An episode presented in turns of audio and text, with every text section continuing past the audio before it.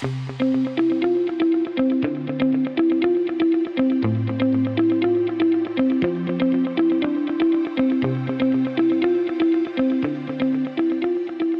going on, everybody? Welcome in to the Wednesday, February 21st edition of the Daily Energy News Beat Stand Up. Here are today's top headlines. First up, two wind farms receive over $1 million to switch off. I'm not kidding you. That's an opinion piece um, by Andrew Montford over at the Climate Change Dispatch. We love them. We'll then quickly cover uh, the Kremlin has never been richer thanks to a U.S. strategic partner. This feeds into our, our thread yesterday when we talked about India. Um, and then I will quickly cover uh, what happened in the oil and gas markets today. Fairly quiet from a financial side. We did see natural gas futures pop a little bit. And then we had some earnings drops, specifically Matador and Chesapeake. I'll talk a little bit interesting about why both those companies were actually down day over day. I think that has more to do with uh, uh oil prices and where things are headed. But we will cover all that and a bag of chips, guys. As always, I am Michael Tanner rocking a solo show today. Stu is the night off, well deserved. So we're going to get a little bit more oil content than you used to, but we love that. Let's go ahead and dive right in, though. Two wind farms receive over 100 million to turn off. This is again, as I mentioned, this is an opinion piece from Andrew Montford. We've we've we've segmented him on the show today. You know, and he says regular readers uh, will know that I've long been concerned over the extraordinary levels of payments that force wind farms to switch off. These are so called constraint payments and are deemed necessary when the wires in the transmission grid have inadequate capacity to get a generator's power to market. He goes on to talk about this idea that, and not this idea, what happens is, is when there's not enough grid capacity to hold the electricity that's coming from the wind farms.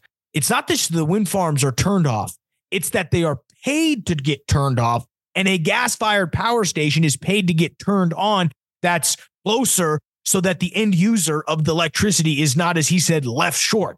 And he has a chart here. I don't know, Miss Producer, if you don't mind pulling this chart up. Total constraint payments on wind farms have risen in 2023 to $382 million for a volume of about 4.3 terawatt hours, which is roughly four days of electrical demand thrown away entirely. I mean, it's absolutely unbelievable. If you go talk about the the you know, he then breaks down the 2023 bill. We can pull up that next piece. Um, these are wind farm constraint payments specifically to um the specific segments. You're seeing that the largest one, Moray East, gets 54 million dollars to not be turned online. That constrained that volume uh, ends up being 500 and 90 gigawatts, which is like 20% of its output. I mean, 20% of its output. It's absolutely insane. This is the problem when you don't have the grid ready to, to, to really take advantage of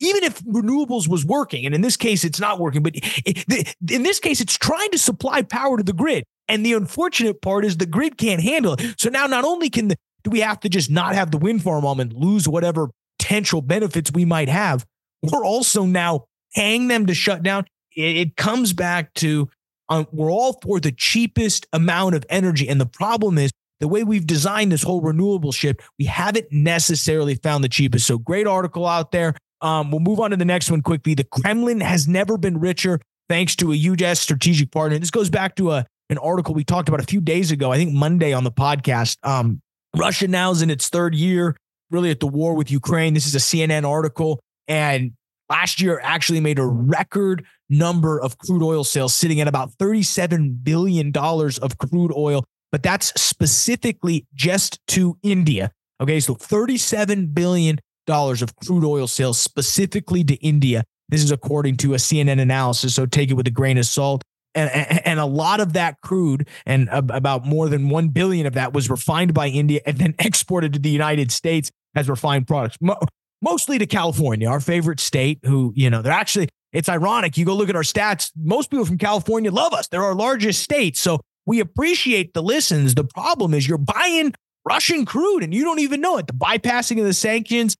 Uh, it goes on to say that these flows of payments coming from India have increased via their purchases of Russian crude by 30 times the pre-war amounts. And this is a, according to the Center for Research on Energy and Clean Air um, which was quote unquote exclusively shared with CNN. They're at the they're at the tip of the spear doing work. That's a joke. You know, it really goes on to to kind of try to shame India and saying bad India, you shouldn't be doing this. You shouldn't be taking care of your people. I mean, this is where I think I differ a little bit with the street. I'm all for India doing what's best for its people, as the United States should be doing what's best for its people. Instead, we sort of dance this line of trying to walk the line of what's good for everybody, even if it hurts us, but it also must make us, you know, it also must help us. I mean, you know, Prime Minister Modi's gotten straight down to the axe. He said, no, I'm going to do what's best for the Indian people. I, I understand that low cost access to low cost energy is the thing that have, has brought in the entire world. Any first world country was brought to that point because of access to low cost energy. And that's what Prime Minister Modi in India is trying to do. It's why he's buying a lot of Russian crude. So I don't shame him for doing that. What I do shame is Gavin Newsom for shaking its finger at Russia and then buying Russian crude via India. So India now's the middleman. It's making a spread on it. Gotta love it. So that's all I've got for the news segment. Whenever Stu's gone, we keep it a little light. There is a lot of oil and gas earnings I want to get to. So we'll we'll switch over to finance right now. But before we do that, we got to go ahead and pay the bills here, guys. As always, the news and analysis or quote unquote analysis that you just heard is brought to us by the world's greatest website, www.energynewsbeat.com, the best place for all of your oil and gas and energy news. Stu and the team do a tremendous job making sure that website is up to speed. Everything you need to know to be the tip of the spear when it comes to the energy business. Um, you can hit the description below for all timestamps, links to the articles. Um, you can hit us up, dashboard.energynewsbeat.com. You can visit us, visit us again, energynewsbeat.com. You know, overall market's a little choppy today. We saw the S&P 500 um, stay fairly f- uh, flat, down about six tenths of a percentage point. Nasdaq didn't do much better; it's down seven tenths of a percentage point. We did see yields both on the ten year and the and and, and the two year uh, stay fairly flat, six four for the two year yield and six and four two for the ten year yield. We did see the dollar index stay fairly flat. Crude oil uh, settles a little bit lower, mainly due to the fact that uh, you know the, the the war in Hamas, the war in, in in Gaza has continued to kind of sway both ways from a geopolitical standpoint in terms of how much is it affecting oil prices, how much is it not. Um, I, the interesting part that we we did see today was the fact that um, there, there, there's a growing premium for prompt crude month crude oil futures via second month delivery, which basically means uh, March, the, the the current front month contract is getting about a dollar seventy one premium to what that second month contract is, which means we're getting we're beginning to get in this really contango market, and that's the widest it's been about four months. What does what does that mean for the for for to, to you guys? Well, that means that that the the outlook for oil prices continues to get weaker and weaker, and I think the the the part of that has to do with what's going on in China right now. You know, they did see yesterday their biggest ever reduction in their benchmark mortgage rate, um, which is basically the the, the, this reference rate came out in 2019 and it's the largest ever and far more than analysts were expecting as we've talked about ad nauseum on the show that the Chinese real estate market is not doing well and they're going through kind of their own 2008 crisis, but this time with developers, not necessarily individual home buyers. And so um, the amount of debt that's stacked up is, has really kind of become to, to, to bite them a little bit. John Kilduff over at Again Capital, we've quoted him a few times. The fact that the crude oil market hasn't responded more positively uh, shows you the depths of the oil demand problem in China, which is crazy because we've seen a uh, uh, you know the, the the the counter to why we didn't see a huge drop in prices today was again the U.S. vetoed a draft uh, by the United Nations Security Council resolution on the Israel-Hamas war, which was blocking, uh, which was attempting to do an immediate humanitarian ceasefire, and basically now it needs to go to the 15-member body, and it's it's it's unlikely that this temporary cease, ceasefire will happen. The U.S. was quoted, or the UN was quoted as saying this could lead to a slaughter Stu would have to opine about the politics. All I know is if if there if the war in the Middle East continues, that's only going to be geopolitically unstable for oil, and it means it could go up. Now we've got the, the, the demand side that's pulling down right now. So I think those are your tensions right now. Again, we settled at about you know we're we're sitting here at about five fifty two here on the twentieth. It's about seventy seven twenty two. Um, I I think again the big stuff that we're going to see today um, out of the oil and gas markets is earnings. We saw two companies drop earnings, Matador and Chesapeake. We'll start with Matador. You know, overall, the, the, the market did not like their day. Um, they were down about a, basically a full percentage points, mainly off the back of a few things. You know, um, record oil production, lower revenues. That's never going to lead to a great combo. So you know, kind of the, the top line head number is that they achieved recordly quarterly average production of about 154,000 BOE a day or about 88,700 barrels of oil per day. You know, they had good net cash uh, provided by operating, but to give you guys an idea, oil and gas revenues, let me scroll down. These one of those companies that love to do a massive drop. Um, oil and gas revenues year over year, which is now we're kind of seeing the full year guidance actually drop uh, by about $400 million, um, which is uh, mainly due to a little bit of oil, a, a, little bit of oil prices, but have a lot to do with uh, um, the fact, and, and and which is which is funny because we've we've now gotten to the point where prices haven't really gone down much. You're now doing record record oil production, which means you're turning on wells at a record pace. They turned on 39 wells in quarter four. Okay.